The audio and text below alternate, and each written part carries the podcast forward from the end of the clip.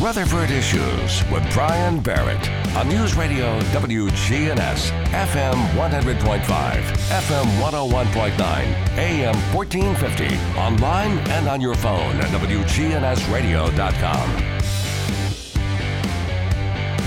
We're broadcasting from the Willow Window Broadcast Center, making your home beautiful again with replacement windows, doors, and decks online at willowwindow.pro. Time to uh, catch up with our friends from Rutherford County Schools, and uh, school board member uh, Jim Estes is joining us here. And uh, Jim, we've just about made it through the school year. Amen. Getting close, aren't we? It, uh, it's been a rough year. Been, Yeah. a, been a rough year on especially our teachers.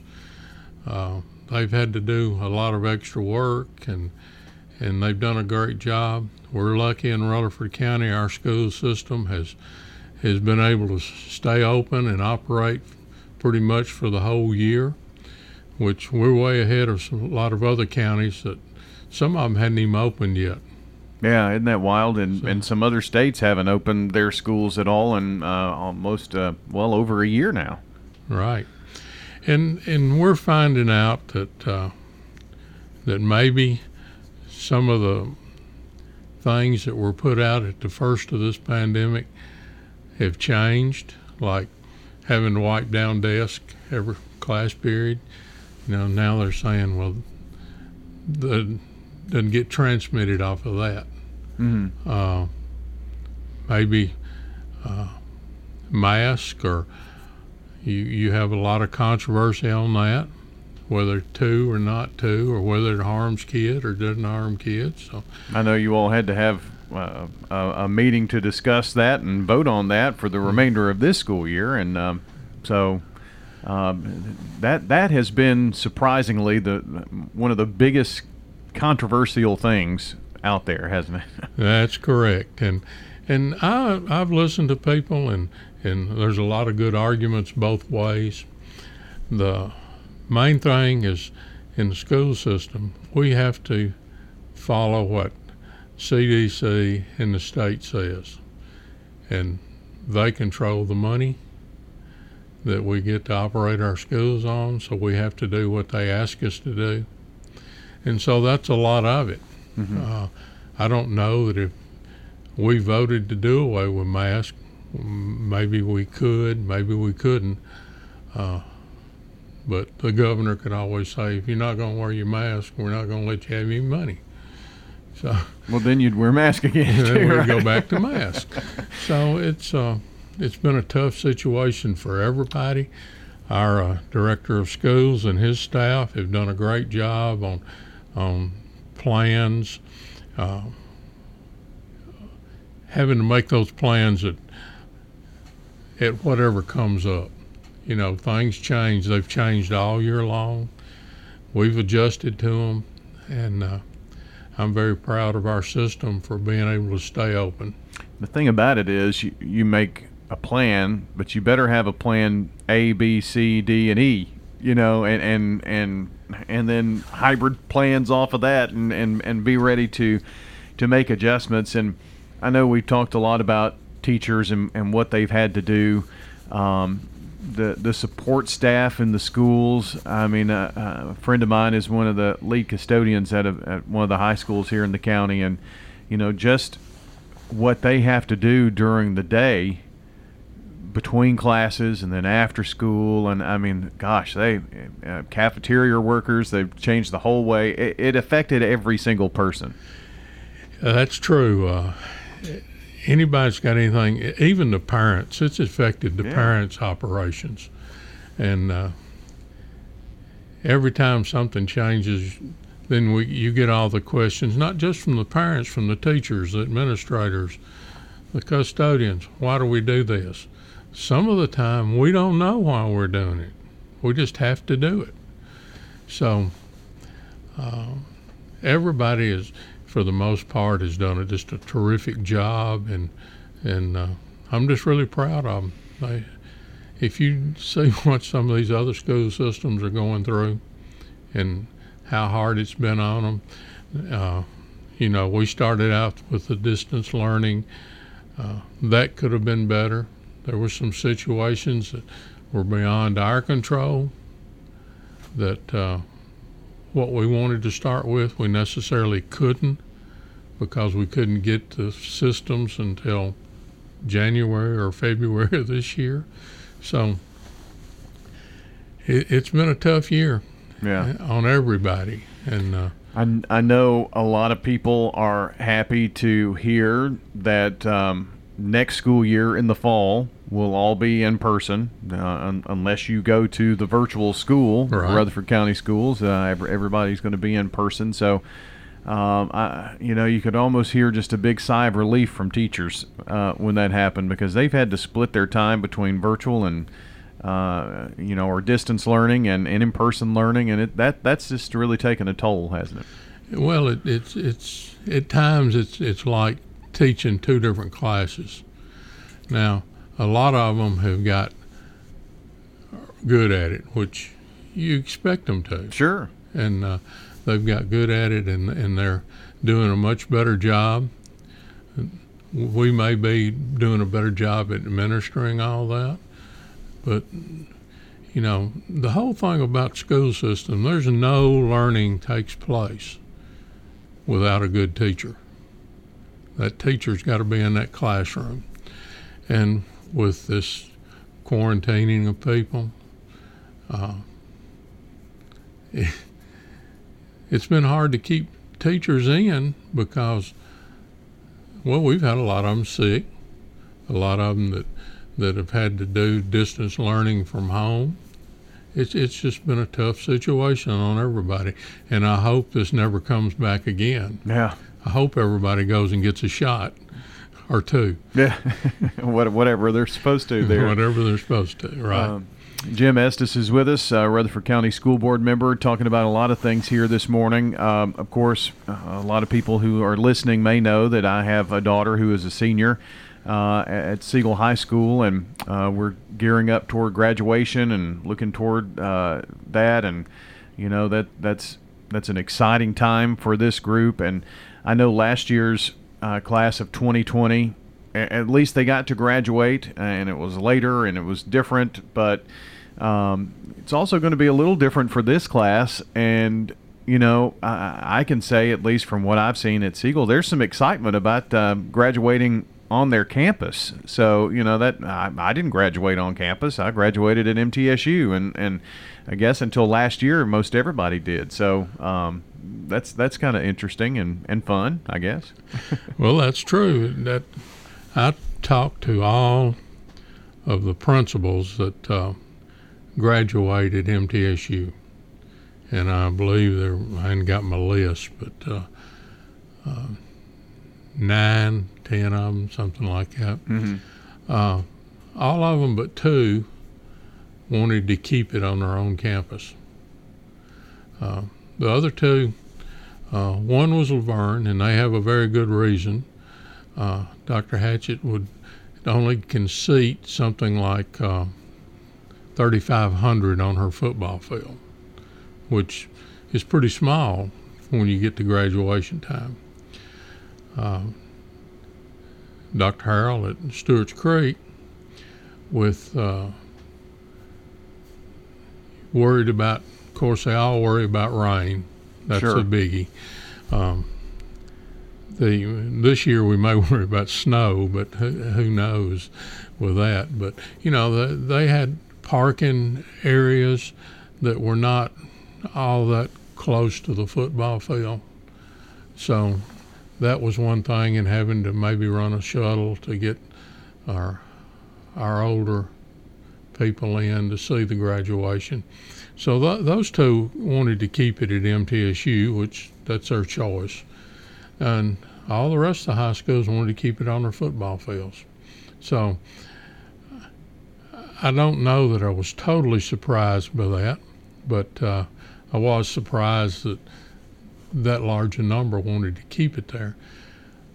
Now, now this year's graduations are all on campuses because of the pandemic. Of That's correct. So we're kind of looking into the future. If, future, if that, right. I mean, um, if, is that going to be an option for the schools in the future to do it that way, possibly? I think so.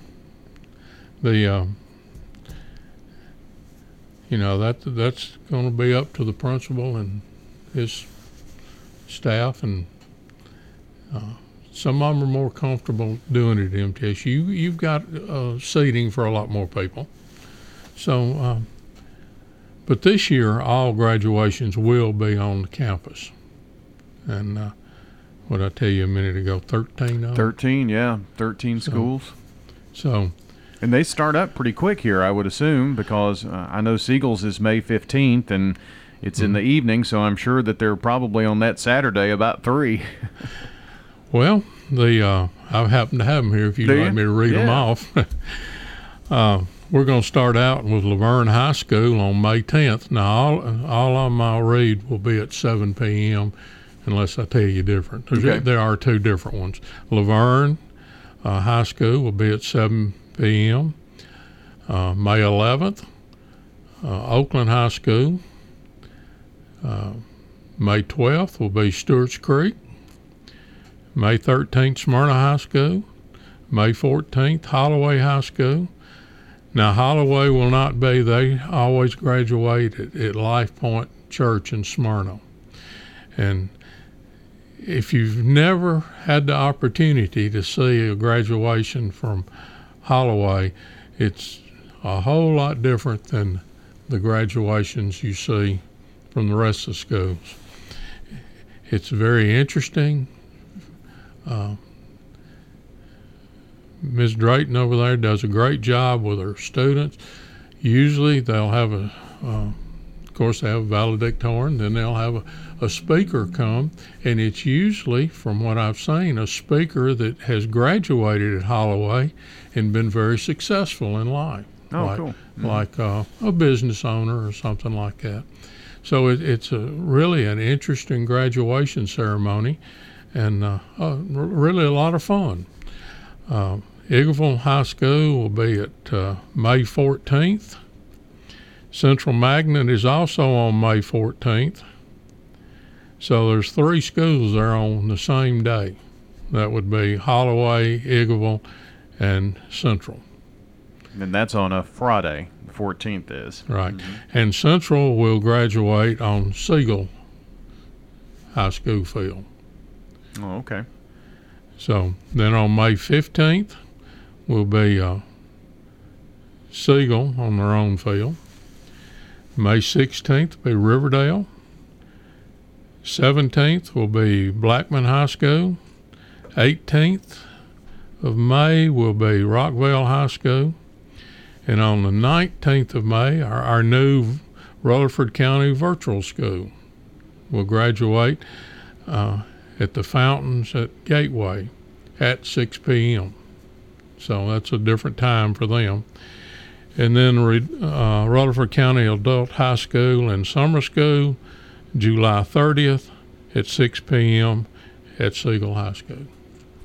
Great stuff there. And um, again, if you're planning to go, there, there are some restrictions in terms of the number of people who will be able to attend just for um, social distancing and things of that nature. Um, Hopefully, we'll be done with that here soon enough. Uh, but for this year, um, so i- i- if you're going, I know like at Siegel, you have to have a ticket if you if you're going to get Right. in there. So, um, but um, at, at least it's a, a little different from last year. you know, Right. we've had time to plan it out and make sure it gets uh, gets on tap right. Yeah, if they have any questions about the restrictions, they probably need to contact their school they're going to and, and see what their protocol will be. Jim, uh, one more thing I did want to uh, to mention as we look forward. Um, I had a chance to go out and do a ball game with John over at Rockvale, and I, just noticed portable classrooms everywhere, and, and Rockvale Elementary, Middle School busting at the seams, and, and the high school too. I mean, brand new high school, and it's now the largest in the county, I believe, or close to it. It's close. So, um, you know, that there are some uh, plans to add what close to 60 classrooms around the county this next year. Right. That's uh, middle school. We're going to do some expansions, and uh, I know uh, I believe it's Smyrna Middle. Uh, Smyrna and Rockvale Middle and Rockvale Elementary, I think, were the right. ones that I saw. Uh, they're uh, that area, we build a school and it just houses start popping up everywhere around it.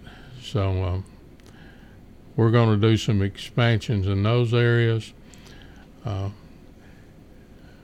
we did hear last night that uh, we may have a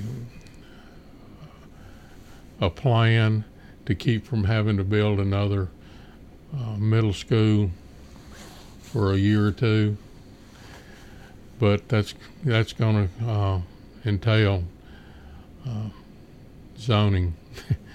and, Yeah. A board and- member's favorite thing to do, right? yeah, it, it seems like in the last seven years we've zoned all the time, and I know there's some parents out there that feel we're picking on them because they live right in an area where, well, they go to Blackman this year, they go to Stewart's Creek next year, and they may have to go to Smyrna the next year. Uh, we're not trying to pick on them. It's just we right now we can't find property out 840 and uh, 96 west to, to build a school. And we would like to have another three school complex, but we can't find any property out there that's large enough to do that. Hmm. So, and we're also having problem just finding enough property for uh, maybe a middle school or an elementary school No, just to put one school just on to there. put one Mhm. school. So when you build a middle school, you still got to have a football field and baseball field, and uh, that's why it's so much better if you can put a three school complex in. Then you just worry about practice field and then one big stadium. Mhm. But uh, right now, we just if anybody's got any they want to sell to the school system, we're happy to listen. I'm sure you you'll listen to anybody who's got the um, uh, what it takes. How much? How many acres are you talking? Well, for three schools, we'd probably be talking 140 to 50 acres. hmm Yeah, so it's it's not like a little small parcel somewhere, Right. you know. And they're getting harder and harder to find all over the county. That's going to be a problem for the future too, isn't it? I mean, I'm, I'm afraid that one of these days we may be looking at three, four story schools if we keep growing the way we are. And that's another thing. We don't have any idea,